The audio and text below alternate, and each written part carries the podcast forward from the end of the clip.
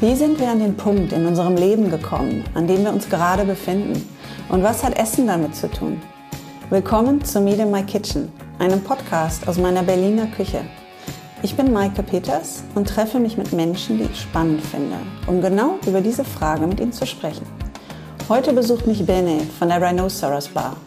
Ob als Rap-Produzent in Frankreich, Veranstalter legendärer Berliner Clubnächte oder bei seinem Rhino, inspiriert von Japans Jazzbars, in denen die Schallplatte im Mittelpunkt steht.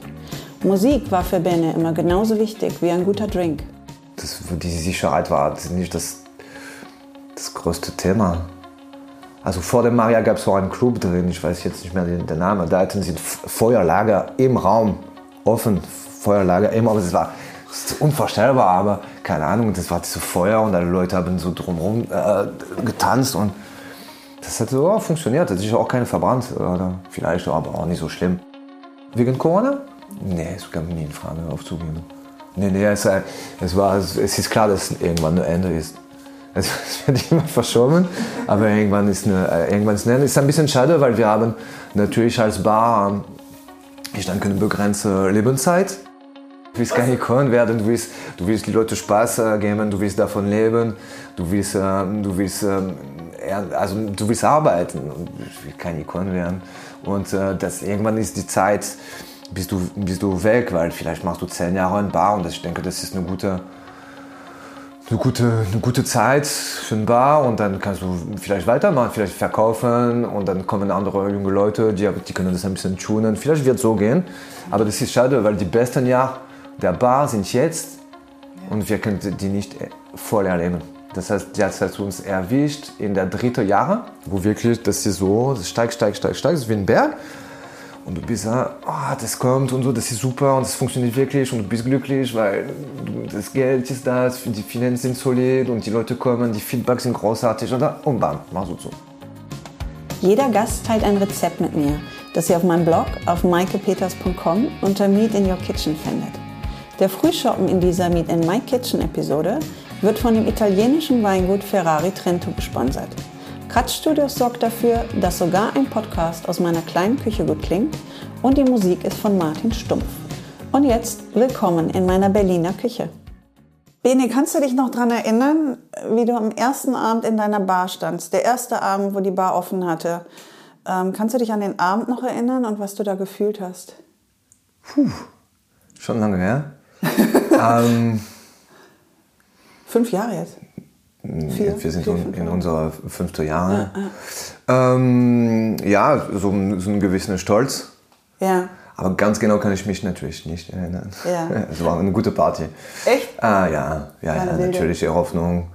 War schön. Viele Freunde, ja. bisschen Familie. Hattest du ein gutes Gefühl von Anfang an, dass es funktionieren wird? Ja, sonst hätte ich es auch nicht gemacht. Ja. Ich, ich meine, wusste, es klappt. Okay. Gefühl oder es war Gefühl. knallharte Analyse? Nö, nee, gar nicht Analyse, nur von Gefühl. Ich wusste, es, ist, es, es wird schon. Es wird klappen. Hattest du von Anfang an eine sehr klare Vision für das Konzept von Rhinoceros? Oder war das, ähm, ist es mehr oder weniger, während ihr schon offen wart, so im Fluss entstanden? Hat es sich so rauskristallisiert? Wie es sein sollte? Du meinst von, äh, vom, vom Konzept? Vom Konzept, inhaltlich? Vom, von der Stimmung, vom Vibe, was du damit auch so, so ja, das war relativ klar, wie es sein sollte und wie es detailliert, äh, so, was im Programm auch sein sollte. Und ja, das war, das war klar. Das ist immer lustig, weil wenn, wenn ich, manchmal lese ich immer noch meine, mein, mein, mein Businessplan, oh, das Konzept, so lese ich immer wieder zurück. Und äh, das ist sehr nah an, wie ich mich das gedacht hatte am Ende. Also du musstest gar nicht feinjustieren, Großveränderungen nee, machen? Das einzige große Unterschied ist, ähm, ich wollte eine Küche und das, wir haben keine Küche. Warum habt ihr es nicht gemacht? Ähm, platzbedingt. Äh, denn es hat auch nicht geklappt mit ähm, das äh, Hygieneamt. Ähm, die wollten nicht. Oder das ging nicht, einfach ja. so baulich. Äh, und wir brauchten, ich wollte trotzdem den Laden. Ja. Und das heißt, ich habe den Laden genommen und dann, okay, kann man keine Küche machen. Was nicht so schlimm ist am Ende. Be wollte ich fragen, bereust du es, dass es die Küche nicht gibt? Oder bist du jetzt manchmal auch froh, dass es den Nee, ich bin doch froh, dass es keine Küche gibt. Ja. Ist doch fein so. Ja. Ist doch ein Bar. Ich meine, kurz zum Konzept. Neben sehr guten Wein und sehr guten Käse und guten japanischen Whisky habt ihr ein sehr präzises, ausgefeiltes Soundsystem. Ja. Soundsystem. Ähm, und du hast Special Nights, wo es äh, Jazz, Vinyl, Jazz-Schallplatten, Listening Session Hm. Ja. gibt. War das auch? Und bei diesen Sessions ist es auch so, also man bekommt quasi seinen Drink am Anfang, dann wird die Tür abgeschlossen und dann wird auch nicht gesprochen, während man Ja. dann gemeinsam die, die Schallplatten anhört. Ähm, Gab es das von Anfang an oder hattest du irgendwann später die Idee dazu? Das war auch geplant, aber das hat ein bisschen gedauert, weil das sind Abend, also am Anfang hatten wir jeden Tag so eine Listening Session. Genau, aber es wurde gar nicht angenommen. Erstmal jeden Tag ist auch kein Event mehr, sondern ist Normalität und du willst das als Event haben. Es ist was Besonderes, es ist wie eine Theatervorstellung oder eine Kinobesuch. Ähm, wie du sagtest, es muss äh, ganz äh, mit Schweigen gehört werden. Also es erfordert auch Konzentration und wir machen Kühlschrank aus und alles. Es, es, es war einfach sehr kompliziert, das jeden Tag zu, zu machen. Ja. Die Leute, es waren ein bisschen egal. Und dann war das ein bisschen posiert. Und dann haben wir äh, Freunde getroffen, äh, die Bock hatten, das zu kuratieren. Das heißt, wirklich ein Event draus machen, auch mit einer Grafik dazu, mit äh, so einem Programm, das man so vielleicht so drei, vier Monate im Voraus äh, plant, mit eigenen Kanälen zum Kommunizieren. Und da, dann ist es äh, sehr, gut, äh, sehr gut angenommen worden. Haben wir auch den Montag ausgewählt, weil Montag haben wir zu ist, unser Ruhetag. Und natürlich dann kommen, kommen nicht die zwei Freundinnen, die einfach äh, so, so, so ein Glas Wein trinken wollen, sondern wir haben zu. Das heißt, wenn du kommst, es ist extra dafür. Ja. Das ist, ist nicht so ein, so, ein, so ein- Problem. Und das ist äh, sehr gut, äh, das hat äh, sehr gut angefangen. Jetzt haben wir es posiert wieder, Corona-bedingt. Aber so, das, das, das, das ist ein schöner Event. Es gab Leute, die ähm, geweint haben dabei oder sehr viel Emotionen. Ehrlich? Ja, ja. Ist es sehr intim, wahrscheinlich auch durch die Stille, oder? Das ist ein bisschen komisch. Das ist, äh, Leute machen die Augen zu und ähm, es ist auch Licht, da ein bisschen Licht, natürlich mal ein bisschen Stimmung, aber es ist Licht, das heißt, sieht man dein Nachbar, wie er reagiert und so, also es ist äh, interessant. Ist jeder wirklich dann für sich oder entsteht auch so, ein, so eine Gemeinschaft? Weil man nimmt das ja, erlebt das ja für, Ja. für sich individuell, aber es ist ja schon so ein gemeinschaftliches Erlebnis. Beides. Hat das was, also unterhalten sich Menschen? Klingt fast so wie No, no. Nee, nee, nach, nachher gibt es da Gespräche über, klingt fast so wie, bei, wie beim Therapeuten, so eine Gruppen, Ja, und, Gruppensession. ja das ist, äh, und kostet nicht mehr so viel.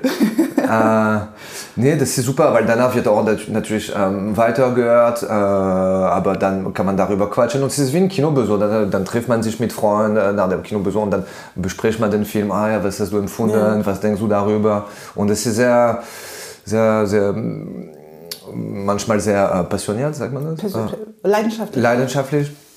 Und äh, das ist, äh, nee, merkt man, dass Musik äh, berührt, äh, berührt die Seele und natürlich, wenn man äh, ein Glas Wein oder zwei und, ähm, oder ein Whisky, dann natürlich, es ist auch, äh, nimmt der, ähm, de- de- dein, dein Gehirn und äh, das gehört das das, anders- das noch, mehr, wahr. noch mehr auf. Ja, aber wahrscheinlich auch dadurch, dass es so konzentriert ist, dass man weiß, ich bin jetzt hier nicht, ich esse was dabei, ich ähm, unterhalte mich dabei, sondern man ist halt da nur mit der Musik, was einem selbst zu Hause ja oft schwerfällt. Weil Ja, das man macht ist ja man- immer, man lenkt sich ja andauernd eigentlich Ja, ab. und das ist, es gibt wenige, wenig Zeit. Und hier, Musik ist überall. Jetzt musst du überall Musik Ja. hören. Trägst du, trägst du auch überall. Wie viele Leute Ja. haben Kopfhörer an beim Arbeiten. etc. Das heißt, es ist immer Musik im, Back, im Background, also im, im Hintergrund. Und äh, natürlich, es gibt aber wenig Zeit, wo man wirklich konzentriert hören kann Ja. oder möchte. Will, ja. Und äh, das ist die Opportunität und natürlich die, die, die, diese Auswahl an Platten, dass die, die, die, die Kollegen äh, machen, ist auch natürlich äh, fantastisch. Sind auch teilweise äh, gar nicht so einfachen Platten, weil die erfordert auch ein bisschen so Offenheit und, äh, wie sagt man, ähm, muss man bereit Bereitsche sein. Bereitschaft, ja, sich muss da man bereit sein. einzulassen. Genau, Ja. das, ist, das ist teilweise gar nicht so einfach eine äh, Platten. Aber zum großen Teil ähm, so Ma Meilenwerk, nee, Meilenstein, Ja. also sehr, sehr, sehr, so fantastisches Ja. äh, Musikstück. Ja, ich merke das hier oft. Also ich nehme mir oft vor, ähm, jetzt gerade wenn ich, wenn ich eine Schallplatte, also nicht irgendeine Spotify-Playliste, sondern sage, ich höre mir jetzt eine Schallplatte an, sage ich oft, okay, ich setze mich jetzt dahin und ich höre jetzt wirklich nur die Schallplatte. Mir fällt es total schwer, dann oft sagen, ich bleibe jetzt da und ah, nee, ich wollte ja eigentlich das noch machen und ich muss ja schnell noch Ja. ähm, irgendwas aus der Küche holen. Insofern ist es eigentlich ein schön, einen Rahmen zu haben, der einen mehr oder weniger dazu zwingt, wie, wie so ein kleines Kind. So, Ich jetzt bleibst du mal hier sitzen. ja. Ja. Ich will diese, diese Platte hören und jetzt werde ich rein, reingehen und das will ich natürlich, mehr, dass man hört, dann besser man die, die, die Platte kennt. Und natürlich mit, der, äh, mit, dem, mit, dem, mit dem Plattenspieler und die Platte also als physisches Medium. Ja. Natürlich hast du auch nicht diese Möglichkeit von deinem Sofa das zu bedienen. Ja. Und ah nee, diese, diese, dieses Stück mag ich nicht. Oder diese nächste 30 Sekunden, das mag ich nicht, kann ich dann so sp- sprengen. Mit der Plattenspieler kann man machen, aber muss man man. aufstehen. Und dann ist es so, so ein bisschen so ein Spiel mit dem Nadel und so. Also macht man einfach. äh, Es fühlt sich auch irgendwie, es fühlt sich falsch an. Also ist, sobald die Nadel einmal runter ist, hat die Nadel das Recht bis zum Ende Ja, durchzulaufen. und es macht Sinn, weil so, so, so hat auch das, die, die, die Künstler sich gedacht oder die, die Produktion so, dass man so die Platte in diese Reihenordnung hören Ja. äh, sollte. Ja. Kann man auch anders und ein bisschen querdenken. aber- Hast du viele ähm, Stammgäste da oder kommen auch immer wieder neue dazu? Zum, zum Listening Session? Ja. Ja, es gibt Leute, die immer wieder kommen. Äh, Aber es ist ein guter Mix Es ist ein guter Mix, weil es hängt auch ein bisschen vom, vom Platten ab. Also es gibt, äh, wir haben zwei verschiedene Sessions. Eine heißt äh, Astral Traveling, das ist nur Spiritual Jazz und da ich glaube, da sind mehr also, Stammgäste, weil es ist schon so eine Genre, der äh, so geforscht wird. Und die andere ist, äh, jetzt habe ich natürlich den Namen vergessen. Aber was für, Mu- für, was für Musik? Ah. Das heißt No Room for Square, Entschuldigung. Und äh, das ist äh, Genre-Defying Musik. Das ist wirklich so, dass Platten, die wirklich gegen ihre eigene Genre gekämpft haben. Also jetzt sagen wir so Miles Davis Beaches Brew und das ist die, ein bisschen so die erste ähm, Elektrikerplatte von Miles Davis in einer Zeit, wo es gar nicht üblich war. Und äh, da, da hast du ein bisschen verschiedene Publikum, weil da hatten wir auch so Dub, Dub-Platten oder ähm, vielleicht ein bisschen rockiger oder genau, also da hast du ein bisschen, und da kommen verschiedene Leute dabei. Oder so, so Hast du generell, Musik, ja. generell einen guten Mix an, an Leuten, altersmäßig, aber auch vom, vom Background her, vom, vom Wesen her?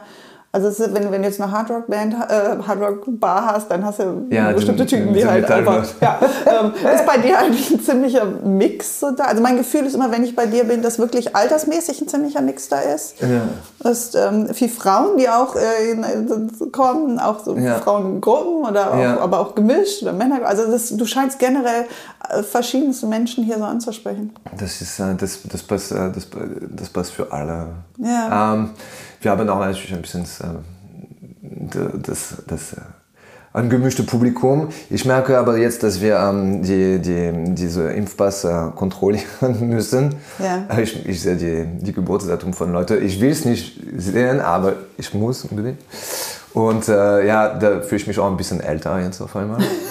äh, wir haben generell Leute zwischen so 20 und 35 Leute, sagen wir. Also schon eine jüngere Publikum. Hätte ich nicht gedacht, aber es ist so. Ja.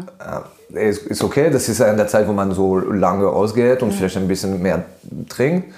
Alles gut, das ist äh, gut für uns und so soll es sein. Ähm, wir haben auch ältere Leute, die aber für, für, Ja. für die Musik kommen, ein bisschen ähm, Jazz-Experten, also die, die so Jazzpolizei. Kommt auch jetzt die, äh, die, die Bekommst du Kritik von denen? Ne? Oh, teilweise, ja. Das ist, ah, das ist unglaublich. Ja. Oder die, jetzt haben wir auch die, die Leute, die ko- kommen für, die, für unser Soundsystem, also die, unsere Anlage, die ist auch ein bisschen besonders. Das ist unsere Wahl. Und dann, ich hatte Leute, die da saßen und dann kam der Typ zu mir und meinte, ja, ist nicht so gut. Ich dachte, ja, okay. Und dann meinte, hat er angefangen, mir zu erzählen, was er alles hat, was oft in dieser IFI-Welt ähm, der Fall ist.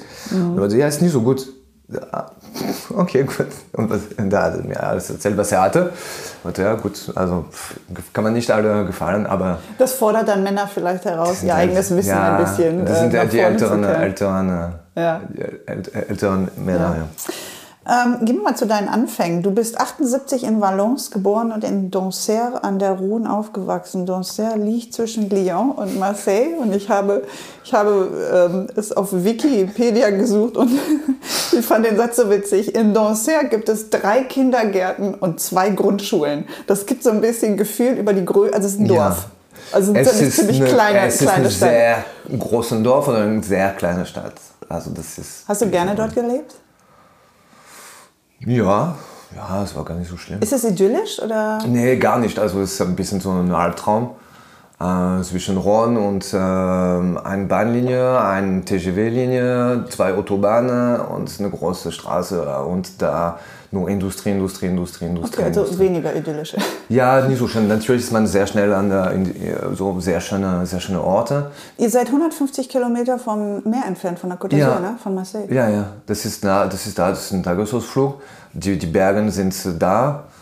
Ähm, auf die andere Seite in der Ardèche ist auch ähm, schöne Berge da. Ja. So. Also wir sind nah dran, aber da das Rontal zwischen Lyon und, äh, und Marseille, das ist gar nicht so schön. Das ist gar nicht idyllisch. Also diese, diese, diese 30 Kilometer ähm, breit ähm, Bahn, das ist, ja, das ist echt ein bisschen schlimm. Aber dafür hat man nicht das Gefühl, so komplett abgeschnitten zu sein. Ja. Ist man immer im Flow. Du bist viel auch ähm, in der Gegend dann rum, rumgereist oder warst ja, ja, also unterwegs. Pa- Paris ist auch zweieinhalb Stunden äh, entfernt, Marseille ist da, Lyon ist eine Stunde entfernt. Ja. Und das ist, äh, das ist, also fühlt man sich nicht komplett abgeschnitten. Wo bist du meistens hin? Weil ich habe gedacht, wenn man 150 Kilometer von Marseille entfernt wohnt, ich wäre, glaube ich, jedes Wochenende nach Marseille gegangen, um Fischsuppe. Oder Hm. Fischsuppe zu essen oder schwimmen zu gehen. Warst du viel, viel dort dann auch? Ja, Oder? also Marseille viel, dann äh, auch ein bisschen später viel in Grenoble, Lyon, Montpellier, also alle ein bisschen die großen Städte, die drumherum sind. Paris Ja. haben wir immer versucht zu vermeiden. Ja. Ähm, wie war generell deine, deine Kindheit so? Gab's, du, du hast Geschwister, oder? Bist du, bist du ja, Einzelkind? nö, ich habe eine, eine kleine Schwester. Ja. Ähm, gab es, also jetzt mal rein vom, vom Essen her, wurde in der Familie gekocht, wurde gemeinsam gegessen? War das so dieses, dieses, diese Idee der fra- französischen Familie, die gemeinsam am, am Tisch sitzt und in der Küche, Ja, das Küche ist, das, steht? Also das, das ist äh, ein bisschen die Uhrzeit, wo man isst. Sie waren sehr streng und äh, sehr klar. Viel gekocht war es nicht unter der Woche, weil meine Eltern waren äh, sehr beschäftigt. Aber man hat sich getroffen zum Essen. Das, das man muss also, also keine Wahl, um sieben musste man essen, abends, 19 Uhr. Und da musste man sein. Und wenn nicht, dann musste man eine gute Ausrede haben.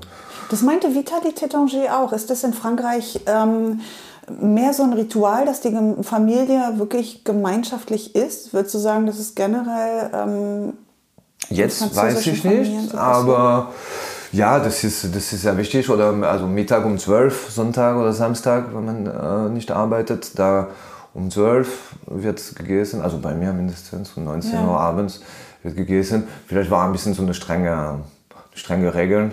Äh, ich weiß nicht für die anderen, aber ja, trifft man sich gern zum Essen. Äh, war Essen wichtig für dich? Oh ja. Ja, ja. Das war, das war immer so eine Zeit, wo man ähm, sich sitzt, äh, zusammen, zusammensitzt und äh, das Essen, ja, ja, war, war sehr. Hat deine sehr Mutter, wichtig. deine Mutter hat gekocht? Äh, am Wochenende, ja, weil sonst war sie äh, so sehr beschäftigt. Und äh, wir waren zu, nur zu viert, aber trotzdem muss man ein bisschen kochen. Aber dann am Son Samstag und Sonntag, ja. Hast ja, du ja. geholfen? Hast du mitgekocht? Später ja. Als Kind ja, haben wir uns Tisch gedeckt Ja. und ein bisschen die Sachen zusammengetan und dann abgeräumt und so ein Ding, aber gekocht nicht. Ne. Aber sp- so als Teenager? Ja, als Teenager habe ich dann auch Spaß gehabt. Dann. Hast du Kochen von ihr gelernt, von deiner Mutter? Da Ja, ein bisschen, bisschen, ja, aber nicht so.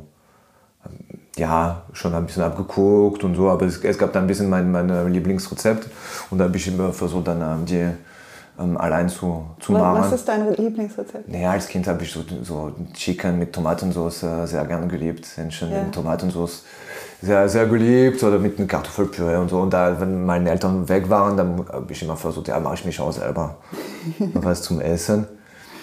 Und da habe ich so ein bisschen gelernt. Oder ja. da macht man auch Pasta dann relativ früh. Ich glaube, wenn man dann auszieht, muss man erstmal ein paar Mal, man scheitert dann ein paar Mal und dann muss man das einfach oft genau. genug wiederholen und irgendwann ja. wird es immer, mein, mein größter Albtraum waren immer dünne Fischfilets. Warum auch immer wollte ich das machen, was ja eh schwierig ist, ähm, in, einer, in einer Pfanne die zu kochen. Und ich habe oft ähm, die einfach nur in ein Püree verwandelt, weil ich die viel zu lang und zu heiß. Ja, macht man Film. Ja. Ähm, aber wenn man das oft genug macht, dann ähm, steigt man ja irgendwann dahinter und lernt und wird immer besser. Was ist denn, wie ist die Küche generell in der Region? Was ist typisch für, für Es ist sehr vielfältig, weil da hast du natürlich so ein bisschen mehr Einfluss, also Provençal-Einfluss aus Südfrankreich oder ein bisschen so äh, von anderen Gebieten. Ähm, Spezialitäten im sich, ja. Nougat, aber es ist eine Süßigkeit. Ja. Das ist ähm, Nougat Montélimar, das ist sehr sehr berühmt, und, äh, aber das ist so ein süß, süßes Ding. Äh, Wein ansonsten überall. Du hast einen sehr hohen äh, Anspruch an die Qualität von Wein, von Essen. Wir ja. haben uns letztens darüber unterhalten, dass ja. du im Moment hier keinen, ähm, du hast Käse bei dir in der Bar, aber keinen Ausschnitt, weil dir im Moment das, was du hier so bekommen kannst, nicht so ganz gefällt. Ja. Ähm, war das in deiner Familie auch, ähm, ist dir das durch die Familie vermittelt worden, dieser hohe Anspruch an die Qualität bei Nahrungsmitteln? Was Wein angeht, ja. Was Essen angeht, ich glaube nicht. Also wir waren sehr typisch 70er, 80er Familie. Mhm. Äh, die Fee Magie war auch da. Echt? Also, auch, auch Frankreich ja, wurde, ja, äh, wurde verwässert ja, in, der, in der Kochkultur? Das war so, so praktisch. Und dann kam der, der, der, der Bofrost, der französische Ehrlich? Art. Natürlich, ich habe immer gedacht, ihr habt dagegen äh, eher angekämpft als wir Deutschen. Mm. Auch Fertigsoßen und all sowas? Ja, Fertig natürlich, Fertiggericht. Meine Mutter, die hat äh, bis 19 Uhr gearbeitet. Hm. Also nicht bis 19 Uhr, aber spät genug. Ja. Und dann musste man noch was kochen für vier. Mein, mein Vater hat gar nicht gekocht. Ich, ja. der, der tut es auch immer noch nicht. Ich glaube, der kann nicht mal Pasta kochen. Äh, aber ich ja. Ich habe immer gedacht, die Franzosen seien immun ge gewesen, selbst in den 18. Nö, ich glaube, das war auch relativ üblich. Ne? Also ja. das, ich bin nicht der Einzige, wo, wo in der 80er äh, ja. viel, äh, viel Bofrost und so äh, auf dem Tisch kam. Ja, ich glaube, wir, wir Deutschen neigen dazu, wenn es ums Essen geht, die Franzosen und die Italiener etwas zu, ähm, das zu glorifizieren. Und wir denken immer, das, oder ich habe immer, hatte immer die Idee, okay, wir Deutschen haben so einige Traditionen da losgelassen und für die Italiener die Franzosen was länger gekämpft haben. Aber vielleicht idealisiere ich da einfach. Ja, das war vielleicht nicht so, so jeden Tag Bofrost, aber es gab es auf jeden Gab's Fall. Auch. Oder der Dose, weißt du, ja. Linsen aus der Dose. Das oh wow, du zerstörst jetzt gerade mein komplettes nee, Bild mir leid, aber, nee, aber okay. Samstag, Sonntag wird aber alt genug, gekocht. Ich kann damit umgehen. Nee, wenn, man, wenn, man, Zeit hat, dann wird es ja. äh, wird, gut gemacht. Ja. Und wird gut eingekauft auf dem Markt und wird auf Produkt ja. geartet und so. Aber muss man Zeit haben. Ja, klar. 94, mit gerade mal 16 Jahren, hast du erste Konzerte organisiert, ähm, was ja recht früh ist. Woher kam deine Nähe zur Musik? Und das organisatorische Talent? Als, als Teenager natürlich äh, fällst du in die Musik rein, das nimmt dich mit. Das ist äh, für andere so vielleicht das Kino oder. Warst du von Theater. Anfang an in einer aktiven Musikerszene auch drin? Ja, ja, ja. Das, das so, so Teenager, jung Teenager bin. Du hast Gitarre auch selber gespielt, Musik. Genau, also am Anfang Gitarre gespielt und äh, denkt man so, wird man ein Rockstar oder keine Ahnung. Also das ist eine, das nimmt, das nimmt eins mit und dann findet man für, für, für sich so, so eine Leidenschaft und dann wird es immer tiefer und, und dann kommt das Problem, okay, vielleicht habe ich nicht so ein, so ein, so ein Musiktalent, weil will keiner, dass ich spiele. Also ich werde nicht eingeladen zum Spielen. Dann, dann fängt man sich selber. Grausam. Und dann do it yourself. Dann macht man Dann organisiert das und dann hast du die Macht wieder auf deiner Seite. Dann genau. entscheidest du, ja. welche Band Und natürlich habe ich mich auch selber immer programmiert. Ehrlich? natürlich. Das, ist, das war das Prinzip. Okay, also das, das war so die, die, die Zeiten, wo ich war in einer größeren Stadt dann. Ja. In Valence, aber so ein Kaff, also da gab es auch nichts. Das heißt, muss man selber machen. Wenn man es nichts ist, dann macht es man selber. Und dann hast du dich selber ins Programm genommen. Es gab nichts für die Jugendlichen und dann, äh, ja. also für die Jugendlichen, es gab so diese Maison de Jeunes de la Culture. Klar, da kann man auch ein bisschen Theater üben und dann kann man ein bisschen Fußball spielen oder Tennis oder was auch immer. Aber Musik, so alternative Kultur gab es nicht wirklich. Hm. Und deshalb muss man selber machen, wenn man das möchte. War da auch ein Businessgedanke bei dir dahinter? Nee, oder das war gar nicht. Nur? War pure Leidenschaft. Mhm. Der Bach trägt äh, die, die Veranstaltung, ein bisschen Eintritt, das Geld ist verschwindend, ein Typ ist weg, aber es gehört dazu, es ist ein bisschen, nee, es war kein, kein, ja. kein, es war ein bisschen so Punk, ohne Punk zu sein. Ja. Aber du warst schon immer jemand, der, wenn du gemerkt hast, dass irgendwas da fehlt, hast du dann gedacht, dann mache ich selber. Ja. Dann krieg ich, also es gibt keinen Ort, an dem wir Musik machen können, Musik hören können, dann kreiere ich den Ort selber. Ja. ja. Genau. Ähm, welche Mus Musikrichtung hat dich fasziniert damals? mit Rock und Gitarre angefangen und dann äh, so, so frühe 90er, Mitte 90er natürlich Hip-Hop. Wenn ich in die größere Stadt gekommen bin, in Valence da, das war schon ein bisschen mehr so urban und dann natürlich so ähm, das, das ein bisschen mehr mitbekommen und das hat mich mitgenommen, dann, weil es war wirklich so so eine Kräfte und eine, mit einer Aussage. Und die Texte hat man auch kapiert, weil es würde meistens französischer Rap gehört. Und das hat man dann verstanden und das war natürlich so, oh, wow. Und es hat auch diese, diese, ein bisschen dieses soziale, ähm, Hast du das gemacht? Das Politische daran? Hast du, diese hast politische ähm, die, die, die Sicht äh, hat mich auch ähm, mitgenommen und ich fand es äh, so rauskämpfen und äh, was, äh, was, was sagen, was aussagen. Fand ich auch super. Und äh, da, das hat mich fasziniert und dann natürlich kommt so ein bisschen, also mit französischer Hip-Hop und dann äh, natürlich gehst du zum äh, Ursprung, zu Amerika und Ja. da kapiert man nichts, aber es ist auch eine gute Energie und es ist cool. Folgst du heute immer noch dem, was so im Hip-Hop Ja, Rap ja, passiert? immer noch. Ja, ja. Hast du Hip-Hop-Abende bei dir in der Bar? Nee, Warum? Das funktioniert nicht so gut von der Anlage. Das ist eine ältere Anlage aus der 70er Ja. und das verträgt keine, keine Bass wirklich. Daher, wir spielen keine elektronische Musik. Also, ja, keine elektronische Musik und auch Hip-Hop nicht. Also, Ja. während die Öffnungszeiten. Es, es okay. ist auch nicht das Konzept. Aber Pla- die, die Platten sind da und manchmal höre ich mich auch selber ein. Hat dir die Zeit damals geholfen? Also hat das dein äh, organisatorisches Talent so ein bisschen gefeilt, dass du da, äh, weil das, ja, die, die, die Anfänge des, ich, ich mache ein Event, ich, ähm, ich organisiere alles, die Verantwortung Mhm. liegt bei mir. Ist, war das so, so prägend für dich, dass du da auch gemerkt hast, du, dir liegt das und du magst das, Dinge Oh ja. zu organisieren und Dinge aufzubauen? Ja, das war mein Ding. Und es ist immer noch mein Ding. Wirklich so, so Sachen auf die, auf die Beine stellen und äh, weil man da, dafür, also daran glaubt und will man das machen und äh, ja, ja, das ist immer noch sehr so, ein- so, so ein Feuer, aber ja. Warum hast du dann Filmwissenschaften studiert äh, und warum hast du beruflich nichts mit Musik gemacht? Ich muss die Frage ich stellen. wollte, ich wollte, aber ich habe es nicht geschafft. Also ich, das ist, dann habe ich natürlich ein bisschen so Hip-Hop selber produziert. Also nicht ein bisschen, habe hab ich relativ äh, sehr intensiv gemacht.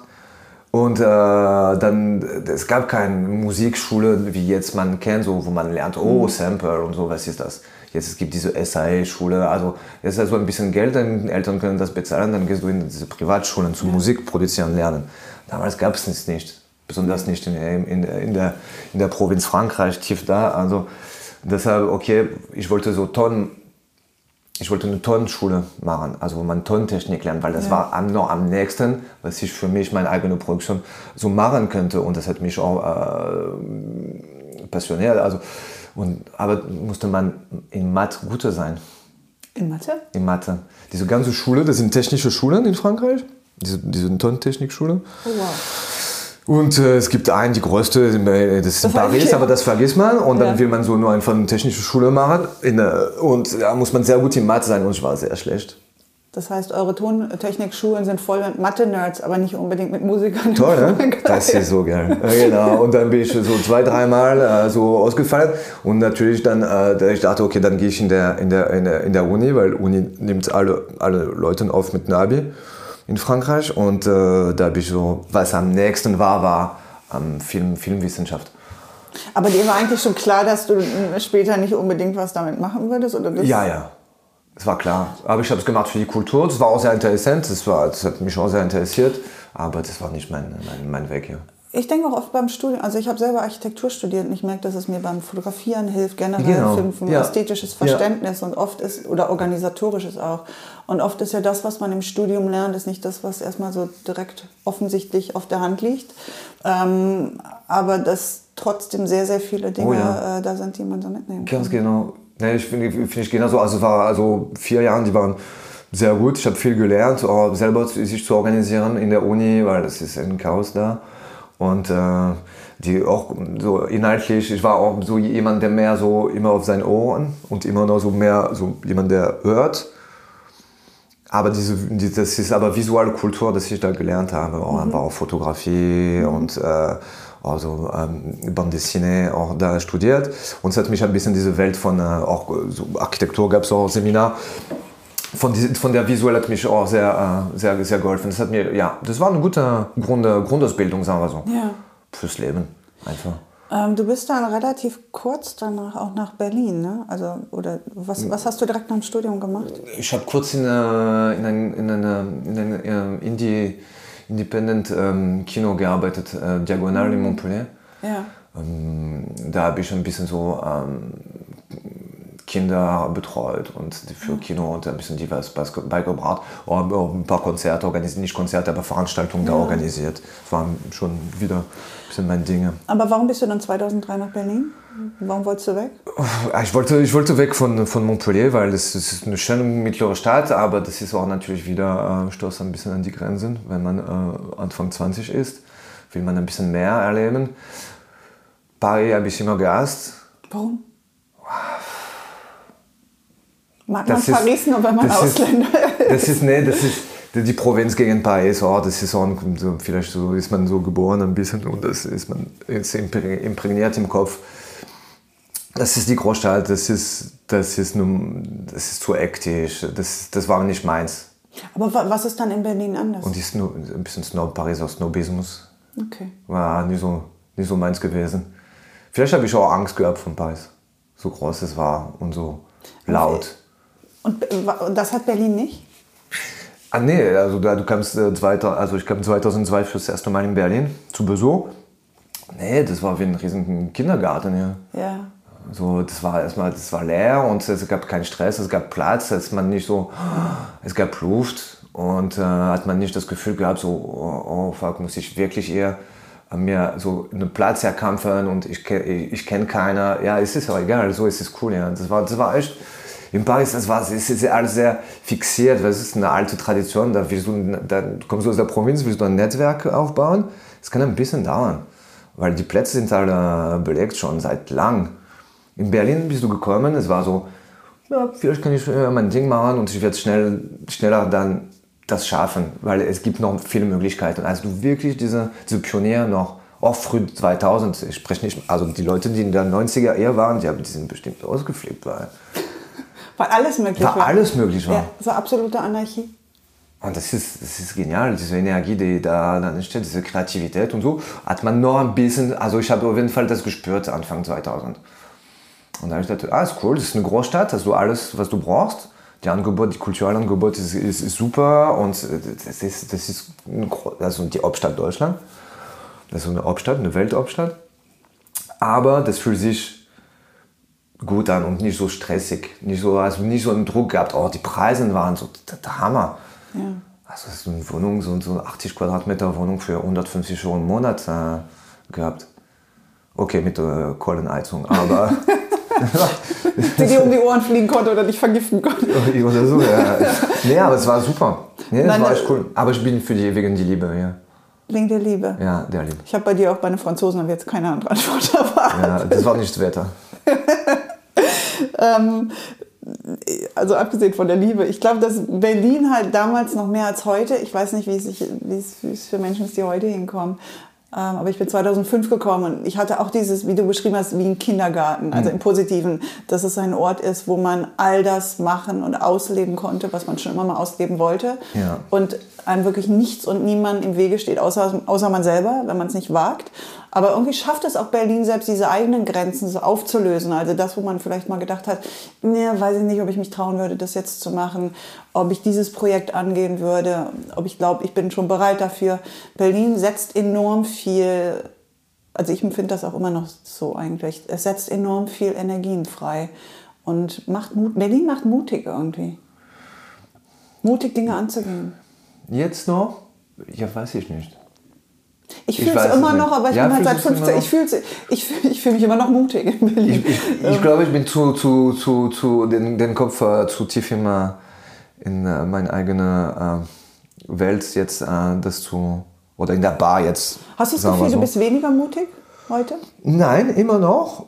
Kann man immer noch, äh, braucht man immer jeden Tag äh, sehr viel Mut, so einen Bar zu führen.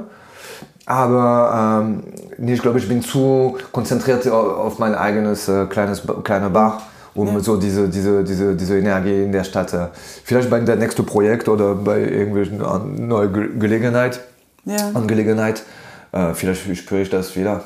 Ja. Vielleicht, ja, wenn du sagst, es ist noch da. Das ist super, das ist Oh, super, weil das hat die Stadt, das hat die Stadt äh, sehr geprägt, also die, in den letzten 20 Jahren. Ich weiß 30. nicht, ob ich in der Lage wäre, immer Projekte, neue Projekte, neue Ideen anzugehen, umzusetzen, wenn dieser Ort mir nicht diese Impulse immer geben Hm. würde. Also ich habe das Gefühl, dass ähm, das ist wie so ein pumpendes Herz hier und dass diese Energie mich immer wieder trifft und auch, auch anregt, bestimmte Dinge zu machen. Das, das spüre ich schon. Ähm, und dass ich auch hier, ja, dass ich mich, mich wundert es manchmal selber, was ich hier einfach so mache, wo auch andere Menschen von außen dann manchmal so ein bisschen komisch die Ja, Augen das verdrehen. Sagen wir. Aber das hier, das, deshalb, ja, ich habe immer noch das Gefühl, es macht, es macht mich mutig.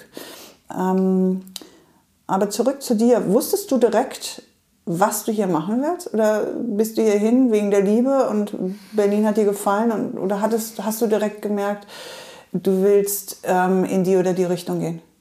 Ich wollte in der Musik Ah, okay. ja, arbeiten. Und ich dachte, ja, ich mache mir so eine, eine Platz. Also ich selber musizieren habe ich immer so nebenbei gemacht. Und ich glaube nicht, dass ich so, ich war realistisch, ich dachte nicht, dass ich wirklich eine Musikkarriere mache, aber okay, warum nicht? Und ich dachte es sind, sind, sind mehr Möglichkeiten und gute Möglichkeiten, so Leute zu treffen. Und ich wusste nicht genau, vielleicht in einem Label arbeiten oder vielleicht ähm, in einem Vertrieb, irgendwas, vielleicht in der Live-Richtung. Und, und dann musste ich erstmal Deutsch lernen. Genau, das hat man es gemacht. Also Englisch, das war, war nicht so verbreitet, dass man sagt, okay, ich spreche kein Deutsch.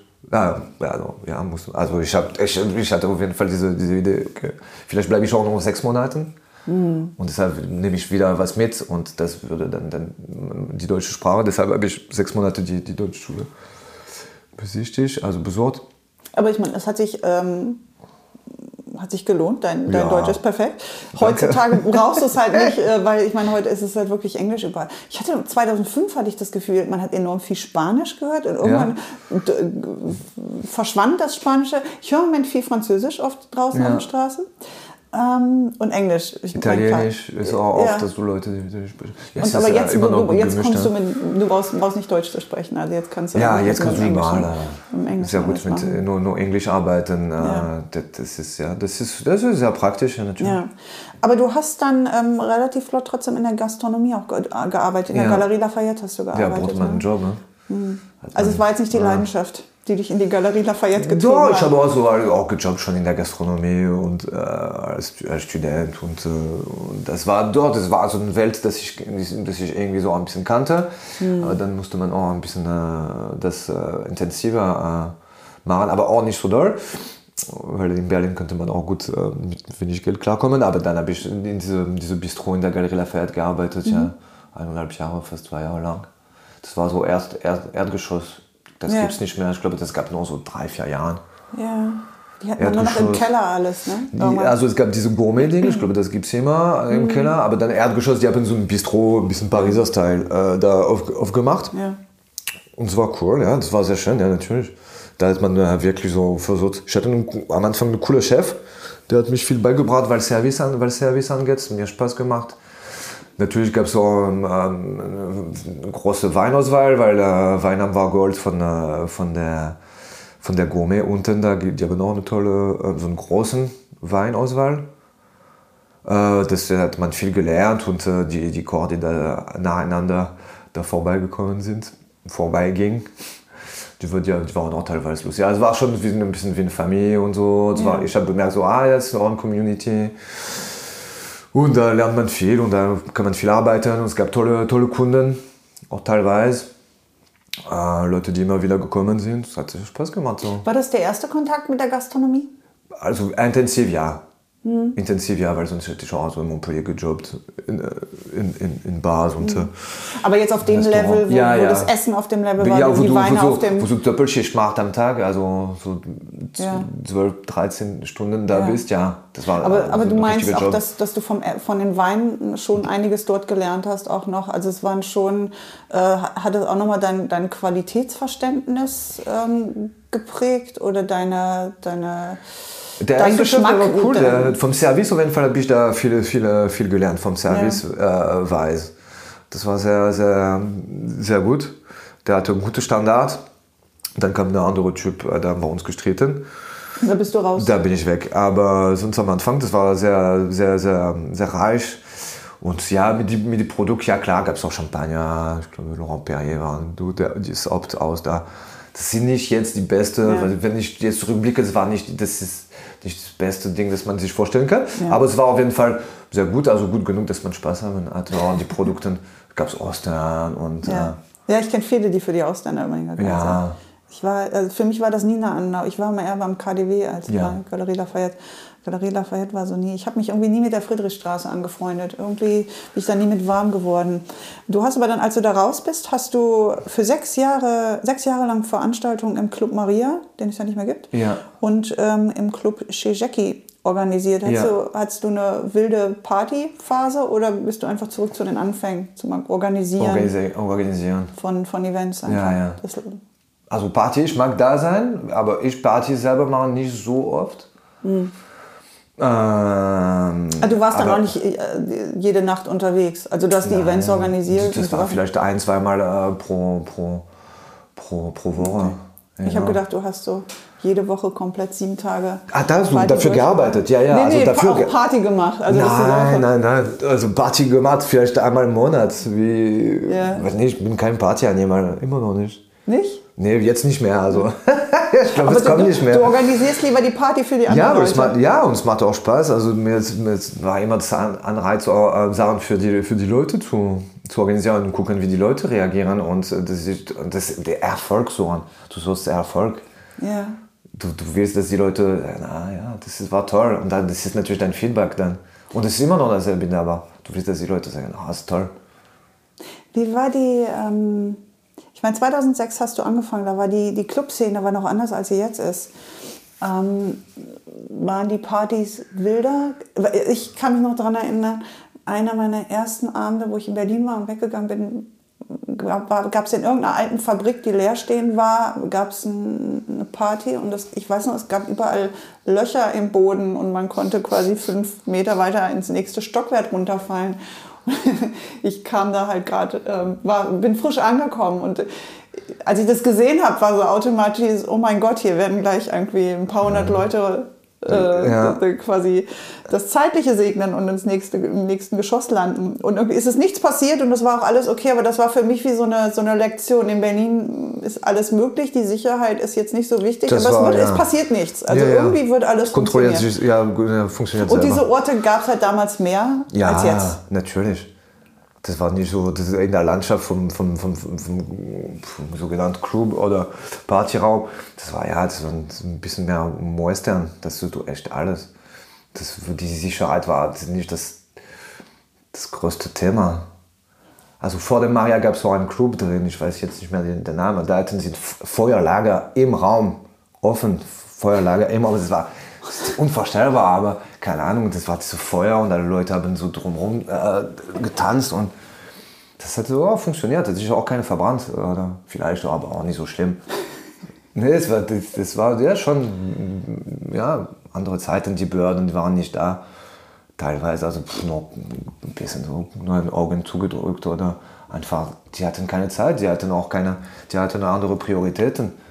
Die Straßen waren so marod und es gab nicht mal Straßenlichter, also die hatten andere Prioritäten zum Gucken und zu beseitigen, als erstmal so Club, okay, lass mal erstmal machen. Ich Lassen meine, wir das die Tresor, oder so, wie es halt alles angefangen, äh, mit die, die Tresorleute, auch mit so, oder in Mitte, also so Party, Party Lore, also es war im Keller, es war keine Sicherheit. Oder eher ganz in der Nähe dahinter, in diese, in diese alte Brauerei, ja. wo die Leute da so tausendweise da unten gegangen sind und es gab nur so eine Mini-Treppe. Oh, wow, wenn irgendwas passiert, dann ist es auch wow, vielleicht ein bisschen ein Problem, aber es ist nichts passiert. Ja, das ist, äh, es war sehr, sehr, sehr aufregend. Ja. Und, aber dann ist halt sich auch ein bisschen alles normalisiert und das ist auch gut so, weil es gab auch eine, eine Professionalität, also Leute, die auch beruflich davon äh, leben wollten und da, das ist nicht nur so, oh, machen wir Party und äh, es ist cool und wie, wie hast du dir dieses Netzwerk aufgebaut? Ähm, oder bist du einfach weggegangen und du hast dich mit Leuten angefreundet? Also das Netzwerk aus Musikern, aus DJs, ja, aus, aus Clubbesitzern? Mit der Zeit, dann trifft man sich, quatscht man sich, findet ja. man so Affinität oder nichts, aber dann weiß man es mindestens. Hast du auch viele aus, aus Frankreich äh, Musiker-DJs hier hingeholt? Oder? Ja, genau, das war ein bisschen die Idee. Hm. Ein bisschen du, äh, Künstler aus Frankreich zu, hierher zu holen und ein bisschen diese, diese, diese Doppelkultur zu nutzen. Äh, aber dann wir auch also quer durch. Äh, alles, was, was, äh, was wir dachten, es ist cool zu machen. Ne? Warum hast du damit aufgehört? Du hast 2012 aufgehört und dann hast du angefangen, ähm, die Bar Brut auf der Torstraße zu managen. Also erstmal habe ich in der Maria gearbeitet, aber dann gab es auch nicht mehr. Wann und, hat Maria zugemacht? Äh, bei Dezember 12. Oh. Nee, Dezember 11. Dezember 11. Und da natürlich hatten wir keinen kein Ort mehr. Ja. Weil diese, unser Club Shijaki, das war ähm, interen Raum von der Maria, die nicht benutzt war. Da haben wir, uns für, wir die uns, äh, für uns benutzt. Und natürlich waren wir dran gekoppelt. Und äh, dann, wenn es der Club äh, weggehen müsste, dann sind wir auch äh, weggegangen. Voilà, deswegen. Und dann kam Barbrut auf der Torstraße. Genau, dann äh, mein, mein, mein, meine Freundin Mode hat mich geholt in der, der Bar, Barbrot, ja, Torstraße. Und du, also, du, warst die, du hast, hast die geleitet, du hast die ja. gemanagt. Hast du die aufgebaut auch? Hast du, nee, nee, nee. Also das Konzept, alles stand da schon? Ja, ja, ich bin so rein, reingesprungen.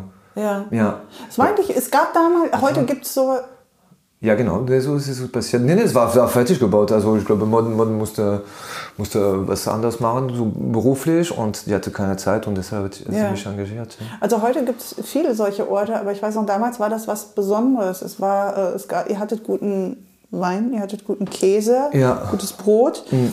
Ähm, die Stimmung war sehr entspannt letztens, als wir gesprochen haben, ist mir bewusst geworden, ich wusste eigentlich nie so richtig, wer dort arbeitet und wer Gast ist. Das war also sehr, so die Grenzen sind da so verschwommen. Das war eigentlich war eine sehr entspannte, schöne Atmosphäre. Und die, was mich damals so gewundert hatte, weil ich hatte mich eigentlich an die schlechte Qualität beim Wein und Essen hier in Berlin gewöhnt. Und ihr wart mit der erste Ort, wo ich gedacht habe, wow, es ist, auch in Berlin geht es anders. Also das war so ein bisschen so ein, so ein Lichtblick und so ein, was ja, man hat das ja jetzt mehr wo die, ähm, wo auch äh, ja, ein Fokus darauf gelegt wird. Aber das war halt damals nicht so. Vielleicht aber auch, weil bei den Partys war es wichtiger, dass man die Feuerstelle im Raum hatte, wie du beschrieben hast. Dass man ja, die, die, Gastro, die Gastroangebot war nicht so, war nicht so, ja. war, war nicht so wichtig.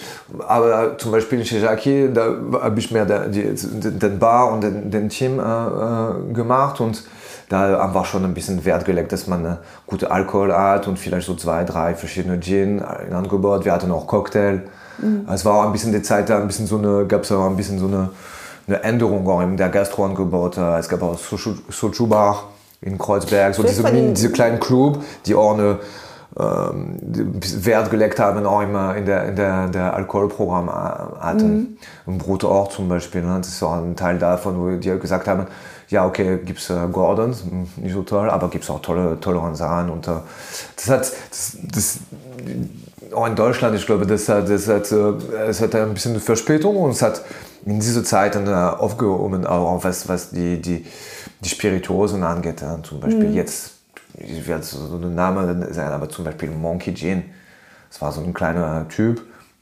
Jetzt ist es natürlich verkauft worden an eine größere Firma. Es hat einen ganz anderen Maß, äh, so großen, aber das war damals so, ah ja, cool, ah, oh, ein tolles Produkt aus Deutschland. Toll, super. Ne, es war cool. Also das hat ja. diese, diese 2010 ja. plus minus und das, hat, äh, das, hat, das war super. Das, hat, ich meine, das war auch die Zeit, wo hier in Berlin dann haben die, die ähm, Street Food Markets angefangen. Genau. War, also ich glaube, vielleicht ist die Party Crowd älter geworden und wollte dann auch besseres Essen, bessere Getränke. Ähm, aber ja, vielleicht waren es auch einfach Leute, die, die das Potenzial gesehen haben. Ähm, also viele, mit denen ich mich unterhalte, merkt man, die haben in dieser Zeit angefangen, und dass sie einfach gemerkt haben, da ist diese, diese ein enormer Bedarf, ja. der überhaupt nicht abgedeckt hier ja. ähm, abgedeckt ist und wo dann Leute Gut, Es gab die Opportunität für viele, viele Leute, so ein Business zu starten. Ähm, natürlich so Leute von, von, von der ganzen Welt her. Die Leute also in ihrer 30, also junge Leute, die ein Projekt starten und so. Natürlich, uns hat enorm beigetragen, so die, ja. die, die Qualität in der Stadt äh, zu, zu, zu erhöhen. Nicht, dass es gab doch auch gute Sachen, aber die genau, vielleicht von, aus der Party raus in bessere ähm, Gastronomieangebot. Siehst, siehst, du, dass es jetzt abgedeckt ist, mehr oder weniger als, oder siehst du noch enorm viel Bedarf hier oder Potenzial, was, was noch nicht genutzt ist ja, heute in Berlin? Oh, sieht gut aus. man kann auch viel machen. man kann, da kann man viel immer machen. viel machen und verschiedene anbieten und sein, seine eigene seinen eigenen Charakter äh, äh, reinbringen. Es wird aber immer schwieriger, so Raum zu finden, ja. Also die, die, die Räumlichkeiten. Die Räumlichkeit. Ich glaube, Leute und die Qualität äh, kann man noch ähm, so besser machen. Und der letzte Schritt war vielleicht ein Service. Also es gab erst ein Service. Ob, ob die Produkt und die, die Gastronomieangebot war da, aber Service war gab es keinen Service. Service hat, äh, ist enorm äh, gestiegen. Dank auch unsere Freunde aus äh, Amerika und, äh, ja. und England. Sehr, sehr guter Service ist äh, gekommen, teilweise. Aber jetzt ist das nächste Problem sind die Räumlichkeit. Es gibt keine Räumlichkeit mehr, also sehr wenig für Gastronomie. Die, die Preise, also es gibt de facto keine Räume oder es ist einfach zu teuer geworden? Es gibt, es gibt, es gibt wenig Raum, äh, die für, für Gastronomie äh, da sind. Ne? Zum Beispiel, äh, ich bin zu, mein Weg zu dir, da ums Eck gab es einen Café. Mhm. Zu vermieten. Natürlich, was macht man? Oh, wow, eine Gastronomie frei, ich gehe mal gucken. Keine Gastronomie. Ja. Das Wegen ist das Problem. Wegen halt Nachbarn. Und das ist, ja. und das war damals vor fünf Jahren, weil ich ein Lokal gesucht habe es war schon ein bisschen zu spüren, dass es wird ein bisschen länger dauern, was zu finden. Aber jetzt ist es einfach sehr schwierig. Denke ich. Also das ja. ist das nächste Problem. Wenn du willst du so, so, so was aufmachen, musst du entweder einen übernehmen, wo der, der Eigentümer sagt, okay, Gastronomie machen wir weiter, ist kein Problem. Neubau, es gibt viele Gastronomien-Neubauten. Das finde ich schon interessant. Also jetzt hatten die zum Beispiel Probleme, aber oder sind die weg, aber zum Beispiel in diesem Baldon-Projekt. Auch eine, eine interessant. Ich mache einen Neubau und ich will eine Gastronomie rein. Mhm. Dass ich das später wegschmeiße, aber okay, gut. Aber die Idee ist vielleicht ein bisschen da. Äh, das ist, das ist eine Möglichkeit, ja, dass man mich ein bisschen so ein Mischding, weil sonst das ist was alles, was was Berlin macht, wird auch wieder weggehen. Ne? Die haben schon mal die, die Club äh, weg, weg, weggetrieben. Äh, jetzt, äh, was kommt der nächste? Die wollen noch Kaffee eigentlich am Ende. Ja, ich meine. Tagsüber Geschäft, klein ja, Kaffee, ja. macht kein Geräusch, macht, es riecht auch gut. Ne? Und, äh, ja. Aber Bars, das ist zu laut und das ist zu. Aber dann, was machen die Leute? Nee, das fing vor, sagen, vor acht Jahren oder so fing das an, dass unheimlich viele Bars hier zu. Also es gab unheimlich viele sehr gute Bars hier in der Ecke. Ähm, und also jetzt ist, weiß nicht, drei, zwei.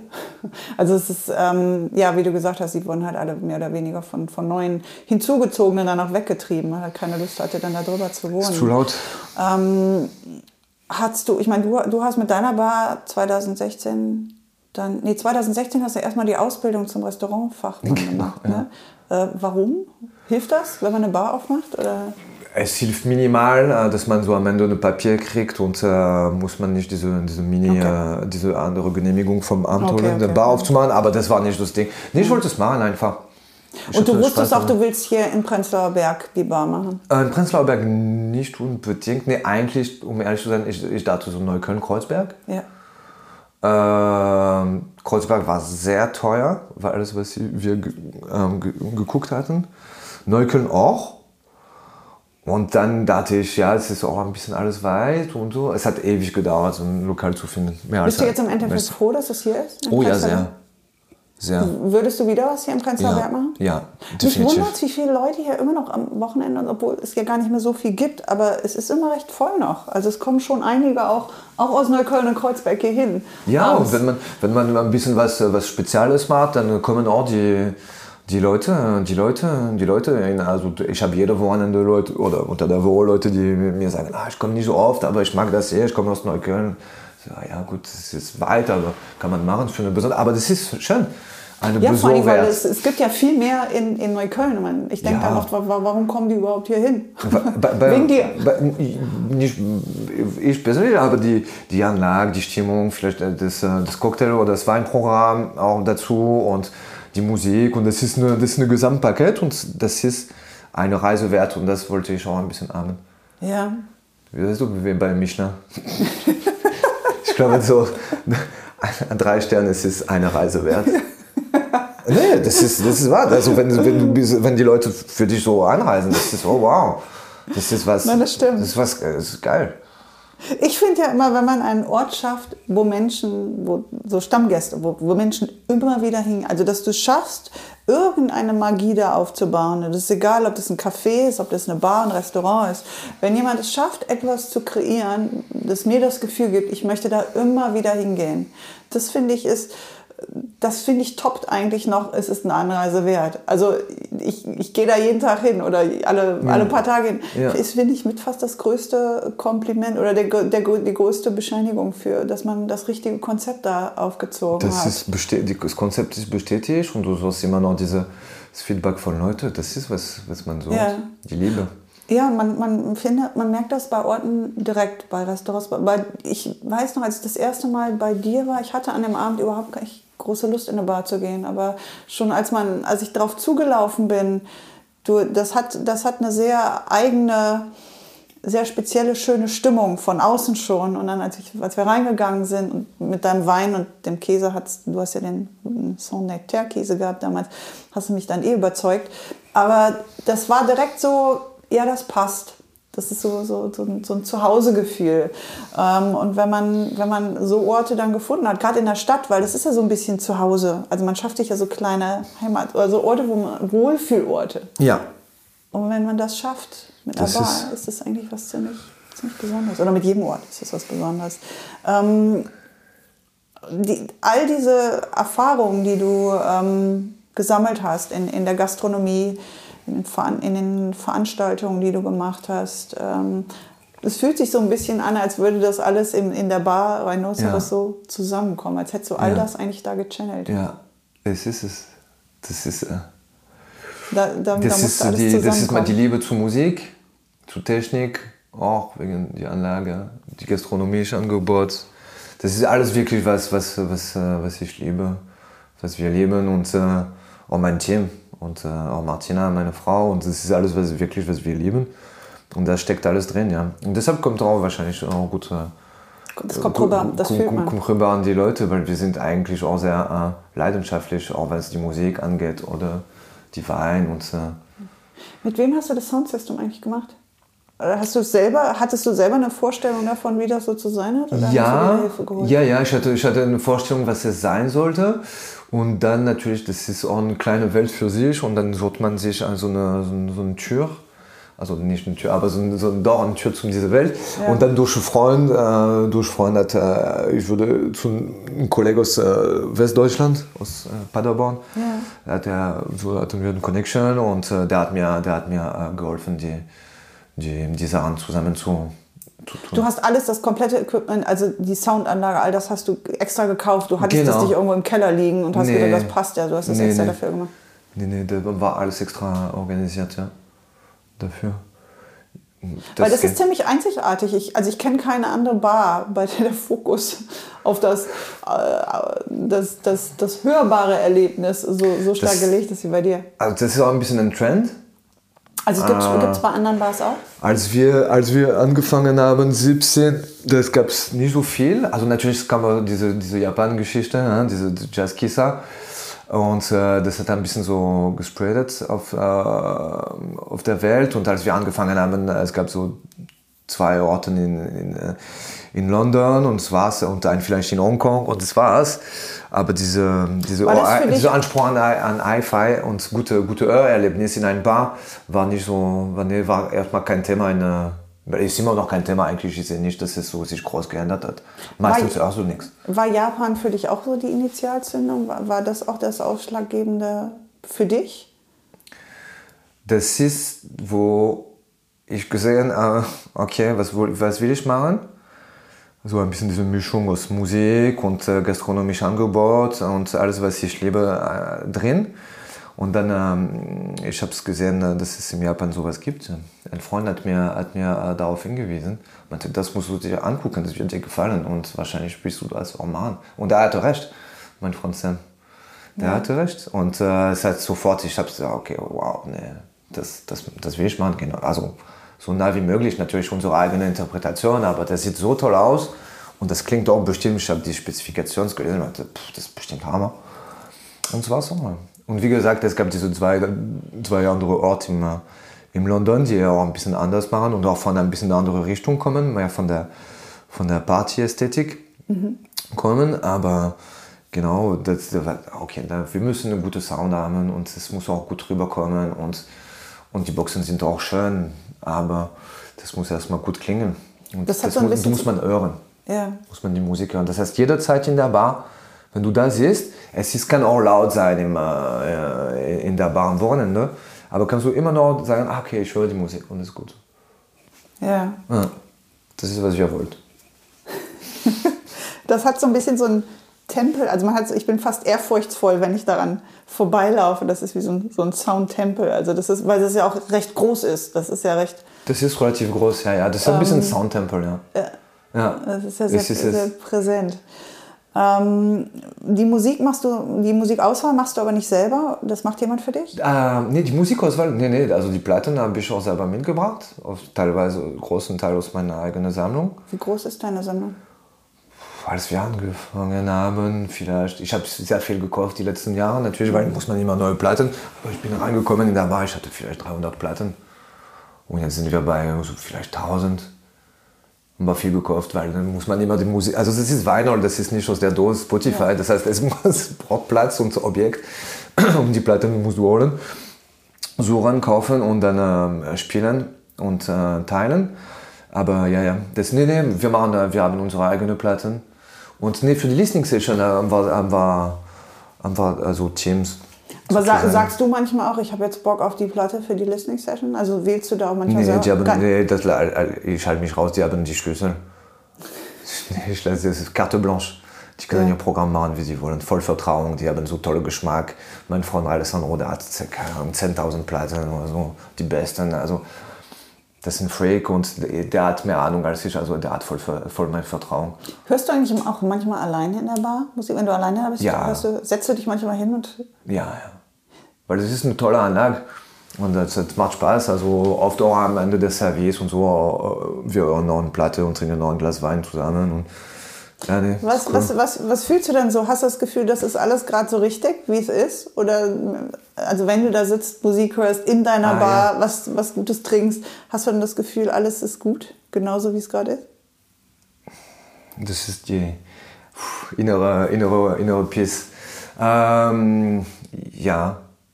Ja, ja, ist immer schwierig, weil dann sitzt man da und sagt, ah ja, aber das habe ich auch noch nicht gemacht und das habe ich auch, ah, das muss ich unbedingt so gerade stellen oder nee, ah, die Gläser, die passen da nicht in. Oh, das ist schwierig. Äh, Den Kopf auszustellen? Ja, ja. Hm. Ja, ja, das braucht schon so ein paar Minuten und, äh, und vielleicht ein, paar Wein und äh, dann, dann geht wieder, dass man voll das genießen kann, aber ja, das ist schwierig da zu sitzen und so ohne zu, irgendwas zu machen und ja. nicht gleich aufstehen. Aber kann man die Gespräche vertiefen und dann ist, das ja. geht doch, das ist schon richtig. Nervt dich die Musik auch, äh, die, die Bar auch manchmal? Ob es mich nervt? Hm.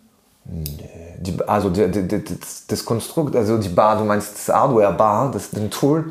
Die, die, Bar, das, dieser Ort und das Arbeiten dort und Arbeiten ah, mit anderen nee. Menschen, das, das Rhino Zoros, nee, nee. nervt dich Rhino? Nö, gar nicht. Gar nicht. Ich, ich Ihr seid Freunde. Ja, wir sind dicke Freunde. Dicke Out. Ähm, wir sind ja noch mitten im, im Corona-Wahnsinn drin. Wie, wie hast du die Zeit erlebt? Hat es, hat es dich jemals ernsthaft bedroht? Also deine Bar ernsthaft bedroht? Solange es äh, Hilfe kam, das war nicht eine Bedrohung. Hm.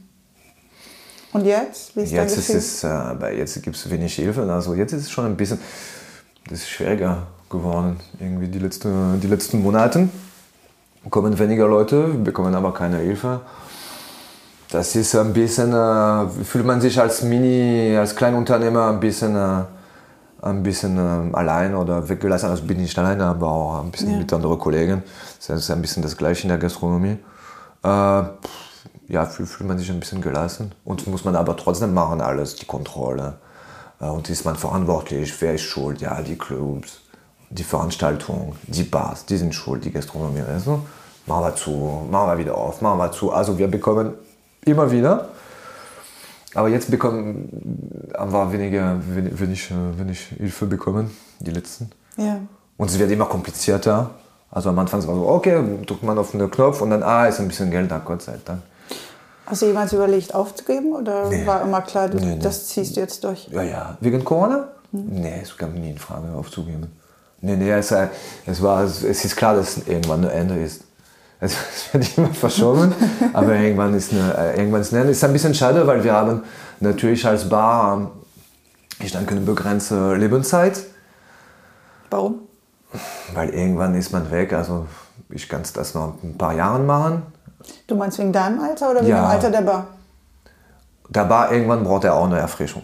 Das ist klar, weil es wird echt krass abbenutzt. Aber dann irgendwann, weißt du, die. Ich habe nie. Ich, ich, mein, mein, Ziel ist keine Institution zu machen. Ich will nicht wie Schumann äh, werden oder. Nein. Nein. Warum? Weil der ist, der, der, ich meine nicht so Ikon werden oder. Du willst keine Berliner Ikone werden. Nein, sicher nicht. Ja. du willst keine Ikon werden, du willst, du willst die Leute Spaß äh, geben, du willst davon leben, du willst, äh, du willst, also du willst arbeiten und ich will keine Ikon werden. Und äh, das, irgendwann ist die Zeit, bist du, bist du weg, weil vielleicht machst du zehn Jahre ein Bar und das, ich denke, das ist eine gute, eine gute, eine gute Zeit für ein Bar und dann kannst du vielleicht weitermachen, vielleicht verkaufen und dann kommen andere junge Leute, die, die können das ein bisschen tunen. Vielleicht wird es so gehen, mhm. aber das ist schade, weil die besten Jahre der Bar sind jetzt ja. und wir können die nicht voll erleben. Das heißt, das hat uns erwischt in der dritten Jahre, wo wirklich das ist so, das steigt, steigt, steigt, steigt, das ist wie ein Berg und du bist da, oh, das kommt und so, das ist super und das funktioniert wirklich und du bist glücklich, weil du, das Geld ist da, die Finanzen sind solid und die Leute kommen, die Feedbacks sind großartig und dann, und bam, mach so zu. Und das ist ein bisschen schade, weil, weil einfach keine Veranstaltungen mehr, keine Konzerte mehr, haben wir nur Minimalbetrieb, dass es, dass es äh, funktioniert und dass wir davon leben können. Aber es ist, äh, das ist schade, weil es sind die besten Jahre finde ich. Aber vielleicht ist nur eine Pause und das, das heißt. Vielleicht stretcht es sich alles genau. einfach ein bisschen. Vielleicht hast du dadurch 13 oder 14 Jahre, wo du normalerweise nur 10 Jahre genau, hast. Genau. Hast du Ideen für andere Sachen, die du noch machen würdest? Ja. Ja, ja. Kannst du darüber reden oder ist ja, das geheim? Nee. Was würdest du gerne machen? ich würde gerne äh, eine BNB, also eine Bed and Breakfast in Frankreich oder du willst irgendwo anders. Aus, du willst ich Berlin verlassen? Land und ich, ich brauche Sonne. Ein bisschen Licht. ja. Ein bisschen meinst, du, Licht. meinst du, du könntest nach Berlin? Wie? Nach, dem, nach dem, dem, den, dieser Vibration, die man hier halt hat, diesen konstanten mhm. Input, den man auch bekommt. Ähm, kannst du dir vorstellen, an einem Ort der absoluten Stille und des Stillstands oh, ja. auch zu leben? Oh ja. Oh, ja. Das, das, das kommt eindeutig. Ja. Ja, ja, ja schon die Ruhe, die Ruhe, die Ruhe so, ja, das ist, vielleicht ist es altersbedingt, ich weiß nicht, aber ich meine, nee, ich möchte ja, ja, in der Ruhe zurück. Äh, vielleicht ist man also alt, weil ich bin aus, der, aus dem Dorf, vielleicht ist ein Dorfkind-Ding, mhm. dass man zurück möchte. Aber in, fehlt dir Frankreich? Äh, Frankreich das Land ähm, in sich nicht.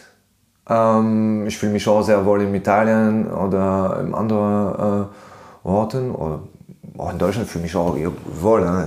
Ich mag das auch, ja. Also ist nicht, dass ich das mhm. so komplett so verneinen oder sage, das ist scheiße.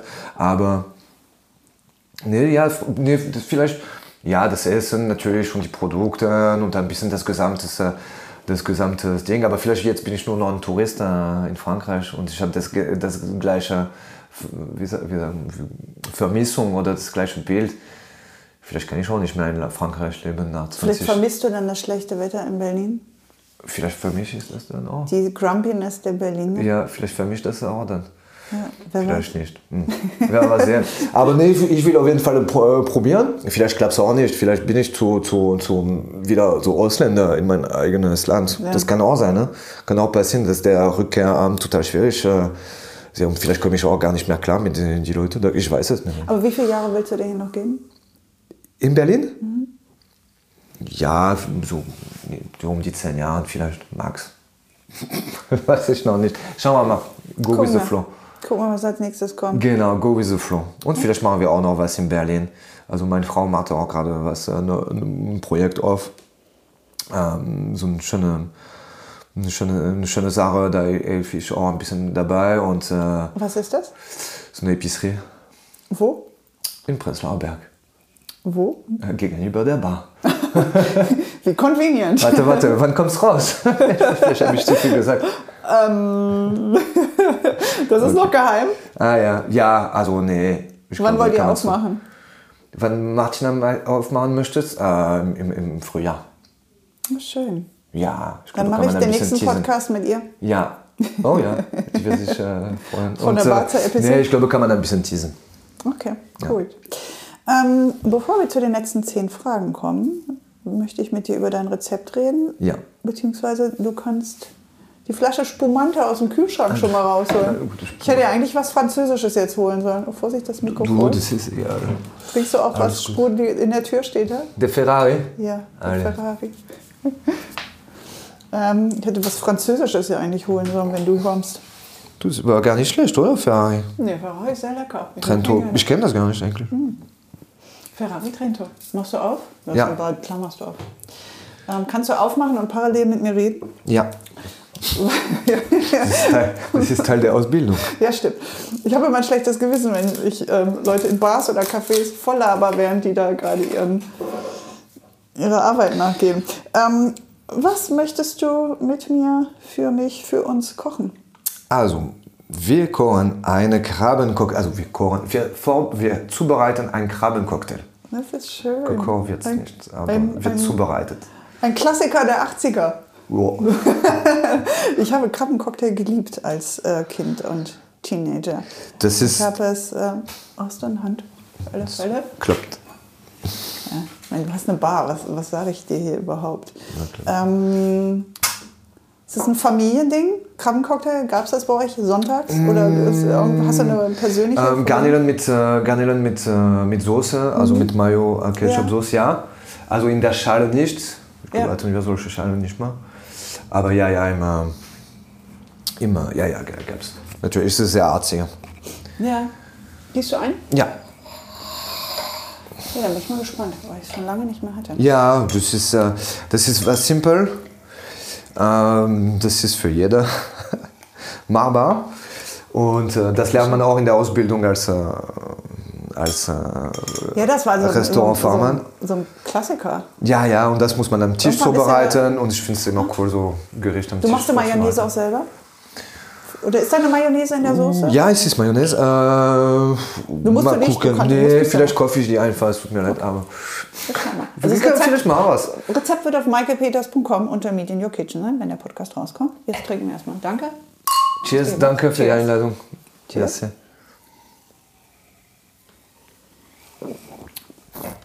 So, zehn letzten Fragen. Lieblingsessen. Puh. Huff. Gibt es das? Ja, ja, ja, gibt's. Was ist es? Ja, frische Pasta mit äh, frischen Nudeln mit, äh, mit Bœuf Bourguignon oder so ein Ragout. Machst du selber Pasta? Ja, Ah? machen wir selber. Also wenn man Zeit erlaubt. Ja. Ich esse das immer als, ähm, also wenn ich irgendwie so, ich mache gerne geschmorte Rinderbeinscheiben. Ja.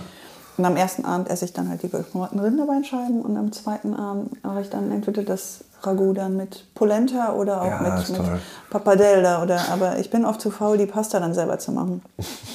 Wobei das immer besser ist. Ich habe ein Kind, das ist immer so eine gute, so. eine gute Beschäftigung. Das ist der Pasta. Motor der Pastamaschine. genau, kleiner Motor. Kleiner Motor.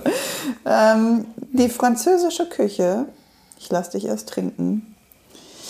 Die französische Küche ist so gut, weil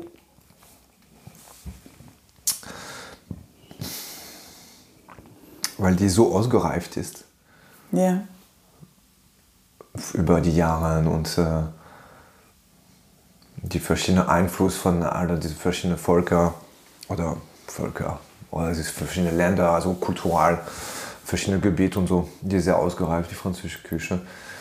Italienische Küche ist Produktküche. ja, Die Produkte sind das A und O und ähm, das ist, aber es ist noch, es, wenn ich gucke, wenn ich weiß, was ich weiß davon, es ist, äh, ist relativ einfach, aber sehr gut gemacht, sehr präzise und mit Top-Produkt. Die französische Küche, das ist wirklich so auch von der Italienisch genommen und weiterentwickelt, sozusagen. Also nicht als besser, es ist besser, es ist anders, es ist eine Weiterentwicklung auch. was glaubst du, woher das kommt? Wa- Was? Was glaubst du, woher das kommt bei der französischen Küche, dass diese Raffinesse, diese Vielschichtigkeit, dieser Von, von, die- Perfektionsdrang. Von, von Geo- Geografie, weil äh, von die verschiedenen Gebiete in Frankreich, weil die sind alle so unterschiedlich. Und von den Produkten natürlich, die Natur ist großartig, hat, hat man tolle Produkte und tolle Traditionen. Äh, Es kommt alles gut, äh, gut in der Küche rein. Und die Tradition, ja, die, die, die, und die, die so viele verschiedene Leute. Und das ist dann eine, eine Mischung. Und das macht die natürlich so ausgereift, ja. Ups. Was vermisst du am meisten an Frankreich? Puh. ich weiß es nicht. Vermisst du überhaupt irgendwas? Ah, ja, meine, meine die, die, die, so, so, also die südfranzösische so Licht, Sonne. Die, und die, die, die, die Zigarren, also die Grillen. Was wir nennen die Grillen in, äh, Was macht das Licht so besonders? Die ist sehr, sehr, ähm, sehr, sehr, sehr, sehr, sehr weich, im, im, auch im Winter. Ja. Natürlich im Sommer ist es ein bisschen, äh, ein bisschen, äh, ein bisschen direkter, aber im Winter ist es auch sehr weich und die Sonne, der wärmt. Ist dir draußen jetzt zum Beispiel Januar, wenn die Sonne scheint, es gibt keinen Wind. Super. Toll. Das wärmt. Ja, das ist, egal was passiert, das ist geil. Alles okay. Was macht eine gute Bar aus? Das habe ich mich selber auch mal gefragt. Ich mag zum Beispiel, warum auch immer, habe ich ein Fable für Bar, also für Räume, die lang und schmal sind. Ich finde, es gibt sehr schöne, sehr gute Bars, die sehr schmale, Wie lange Victoria Räume Bar. sind. Zum Beispiel, ja. Ähm, und das ist mir irgendwann mal aufgefallen, dass, dass, dass die, diese, die Proportionen irgendetwas machen, auch hohe, diese hohen Räume Ja. dann oft, dass es irgendetwas in mir anspricht. Ähm, aber jetzt mal unabhängig vom, vom, vom räumlichen her, was, was macht für dich eine gute Bar aus? Ich glaube, sagt man, der, ein guter Bar macht der Barmann, oder? Das ist, ich glaube, das ist es meistens. Du kannst die beste Bar der Welt haben, mit so das beste Produkt, wenn der Typ, der dir das äh, berät, verkauft und dann äh, zubereitet und äh, verabreicht. Wenn es, ist, wenn es ist ein Arschloch ist, das ist der Bar, das ist der Letzte. Bist Also vielleicht ist es gar nicht so ein verkehr, verkehrter äh, Spruch. ja, Vielleicht. der gute Barmann. Bist du ein guter Barmann? bin ein guter Gastgeber, denke ich. Vielleicht ist es das. Man, man ist ja Gastgeber eigentlich. Ja. Du bist ja also wie ein Freund dann auch Ja. Für deine Gäste.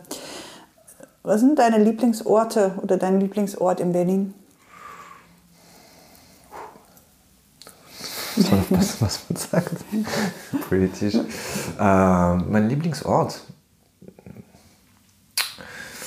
Ich mm, mag sehr gern der Planetarium. Oder meintest du, Unverfänglich. oder, du, oder du meintest äh, gastronomisch? Ähm, Musst du nicht, kannst du. Ja, also Essen, ich ist gern so ein, ja, zum Beispiel im äh, deutschen deutsche Restaurant wie äh, am Prater, also das, das, das Haus. Ja. Ich mag die Gans bei denen. Ich gehe am 11.11. Ja? gerne Gans essen bei Ich denen. finde, Ja. die Schnitzel sind cool, Einsteinstamm aus. Ja. Es gibt diese kleinen Lebensladen, äh, Lebensmittelladen in, in der Rockstraße. Die machen auch äh, deutsche Küche, das ist auch toll da. Also das mag ich. Du featurest jetzt die deutsche Küche. Ja, wenn es gut gemacht ist, ist top. Ich, ich mag Wurst und Kartoffeln und Schaukraut. Also.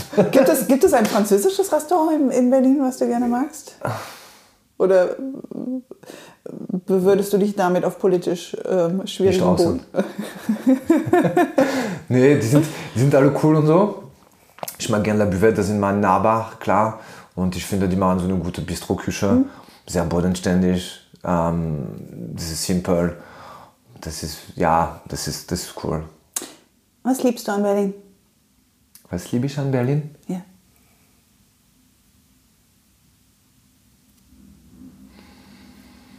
Die breiten Straßen. Das ist ein bisschen das lustige Antwort. Aber dann ähm, hat man Platz. Also das ist immer das. Also, da war, also die Breitenstraße, das wäre vielleicht die, die, das kleine, das, das, das, das reduzierte Beispiel. Aber wenn man so auf, auf Berlin, also das ist breit. Also du hast Platz, Ja. du hast viel Platz hier. Also du hast tolle Parke. Äh, du hast die Natur. Ähm, das ist mitten in der Stadt, so im Tiergarten. Das ist toll, das ist super. Berlin ist entgegen vieler anderer Städte ist es horizontal. Also Stimmt, viele ja. Städte sind ja sehr, wenn Ja. du in New York bist, hast du ja, Ja. andere Genickstarre. Ja. Wenn ich immer nach oben gucke, ist es immer das Vertikale. Und Berlin ähm, das mag ist ich. enorm horizontal. Das viel Wasser eher immer noch. Und äh, ja, ich mag diese, diese horizontale Ausrichtung. Berlin. Diese ausgedehnt. Das ist riesig. Das, das, das mag ich. Bereust du eine Entscheidung in deinem Leben? Ja, nicht mit äh, Gil Scott-Heron geredet zu haben. Der stand da, der war mit mir. Ich habe es mich nicht getraut. Äh. Manchmal bekommt man ja eine zweite Chance. Ja, der ist leider gestorben. Ach ja, schon. Im Himmel. Gil, I love you. Ähm, was ist das Schwerste daran, eine eigene Bar zu haben, ein eigenes Restaurant zu haben? Was ist das, was am anstrengendsten ist? ähm, konzentriert zu bleiben oder ähm, ja, ja, konzentriert zu bleiben. Was bedeutet Musik für dich? Leben, Liebe, beide. Emotionen, Ist eigentlich eine Lieblingsschallplatte? Nee. Also das fand ich auch immer so sehr schwierig, diese, ich habe mich immer gesagt, wie macht man das? Weil diese, diese typische Frage von äh, Journalistin in Zeitschrift, ja, und was ist denn deine Lieblingsplatte, dass du so auf eine Insel mitnimmst? Boah, Es rotiert so halt auch, ne? Es ändert sich Ja, auch. das ja natürlich mit der Zeit und das ist so schwierig. Es gibt schon ein paar, aber das ist vielleicht schon 100. Also 100 Teil, das ich wirklich liebe. Ich habe eine, ich habe, also es gibt eine John Coltrane Platte, die, ich- die ich liebe. Ich glaube, Ja, die würde ich mit auf eine Barrett, das, nee, ist das Barrett? Welche? Oh, Oh, jetzt muss tut ich, mir leid. ich muss sie holen. Ich hole sie gleich. Das Ja. mache ich am Schluss, dann hole ich sie. Ich bin ganz schlecht mit Namen. Ich hole sie gleich und dann zeige ich sie dir. Ja. Das, das teilt man dann noch. Was bedeutet Essen für dich? Äh, Genuss, ähm, Spaß. Das ist knapp. Ja? Das ist knapp, kurz und knapp. Ja? Ja, Spaß. Teilen, ähm, Spaß haben, genau. Nee, nee, wirklich, ja. So, jetzt mache ich etwas, was ich noch nie gemacht habe. Ich werde jetzt Die Platte holen? Die Platte holen. Soll ich weiter quatschen? Ja, genau. Also Okay. erzähl, erzähl unseren Zuhörern mal. Ähm, Was ist Essen? Ja, teilen, Spaß haben. Und äh, natürlich Spaß am, am Kosten, also die Geschmäcker und so, aber äh, Spaß an, am äh, sich auszutauschen darüber. Und äh, na jetzt. da, da, da. Ah, super, Sie ja. Ballads. Ballads. Äh, John Coltrane, das ist sie. Ich liebe Ja. diese Platte. ist wunderbar. Und ja, Hast Ähm. du einen Lieblingstitel drauf? Ich mag den ganz. Es, bei Schallplatten ist es oft, ähm, geht es für mich, ich nehme das gar nicht unbedingt als einzelne Lieder wahr, das ist so ein Gesamtfeeling. Und bei der ist wirklich die, die komplette Platte in einem durch, ist ein Gefühl für mich. Ich kann gar nicht ein, ähm, ein Lied rausgreifen. Nee, das ist eine wunderbare Platte von einer der bedeutendsten Artisten aller Zeiten in, in der Musik. Nee, wir sind große Fan von, äh, von Coltrane. Wir gucken sogar die, Die, es gibt eine, eine Kirche in San Francisco, die John Coltrane, äh, St. John Coltrane Ja. Church in San Francisco. Und die, die, die seit Corona, die strahlen die Service am Sonntag. Kommen wir auch. Das ist cool. ja, ja, die machen auch Listening Session eigentlich. Muss ich Deswegen. mal reinhören. Die John Coltrane-Kirche. Ja, Bene, ich danke dir. Bitte, vielen Dank. In meiner Küche und in meinem Podcast warst. war sehr cool. Vielen Tschüss. Dank. Danke Merci. dir. Ich hoffe, ihr freut euch genauso wie ich auf die nächste Episode von Meet in My Kitchen. Ihr findet die Rezepte all meiner Gäste und einige Eindrücke und Fotos von meinen Besuchen bei Ihnen in Ihren Küchen auf maikepeters.com. Auf Instagram könnt ihr dem Podcast auf Meet in My Kitchen Podcast, ein Wort, folgen und mir auf Eat in My Kitchen. Danke fürs Zuhören. Keep on cooking. Eure Maike.